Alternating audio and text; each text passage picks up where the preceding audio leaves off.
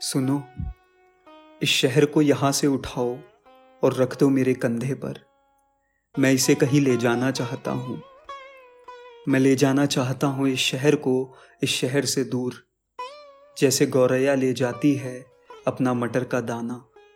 सुनो, आज सुबह उठा तो आसमान मेरी खिड़की से इस तरह दिखा जैसे कोई तौलिया सूख रहा हो।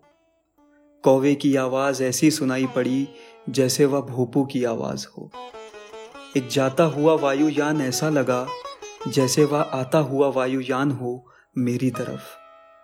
सुनो, लगता है यह शहर अपनी जगह से खिसक कर किसी गलत अक्षांश पर आ गया है कि अपनी धुरी से उतर गए हैं इसके चक्के। और इस इतने बड़े शहर में अब इतनी भी जगह नहीं कि एक गर्भवती चीटी कहीं रख दे अपना अंडा।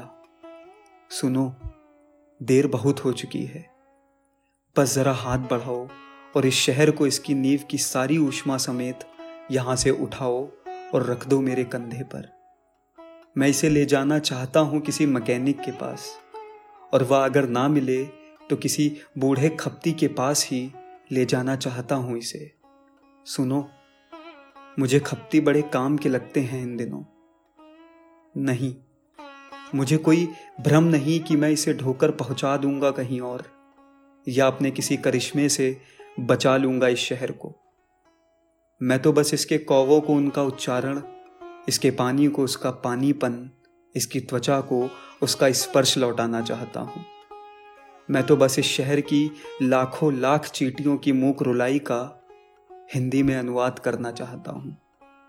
सुनो क्या तुम सुन रहे हो उसे?